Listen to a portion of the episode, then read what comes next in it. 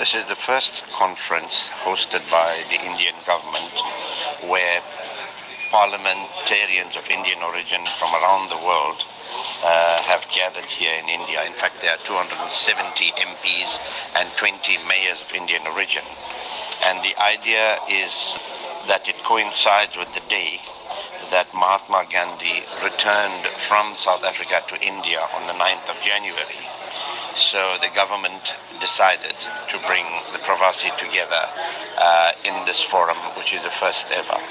What has been the response from Indian Prime Minister Narendra Modi to the visit by the South African MPs? In his address, the Prime Minister said to us that it is a matter of honour for the almost 1.5 billion Indians living in India to know that there are people of Indian origin who have assumed very high positions and are making contributions to the politics of their respective countries, and that they feel very proud that that has happened. How important is this kind of event, especially for parliamentarians to network and get together through the Pravasi Bharatiya Divas? The Prime Minister has also encouraged the 270-odd members of Parliament to be ambassadors for India in a way that it promotes economic and social opportunities for everybody.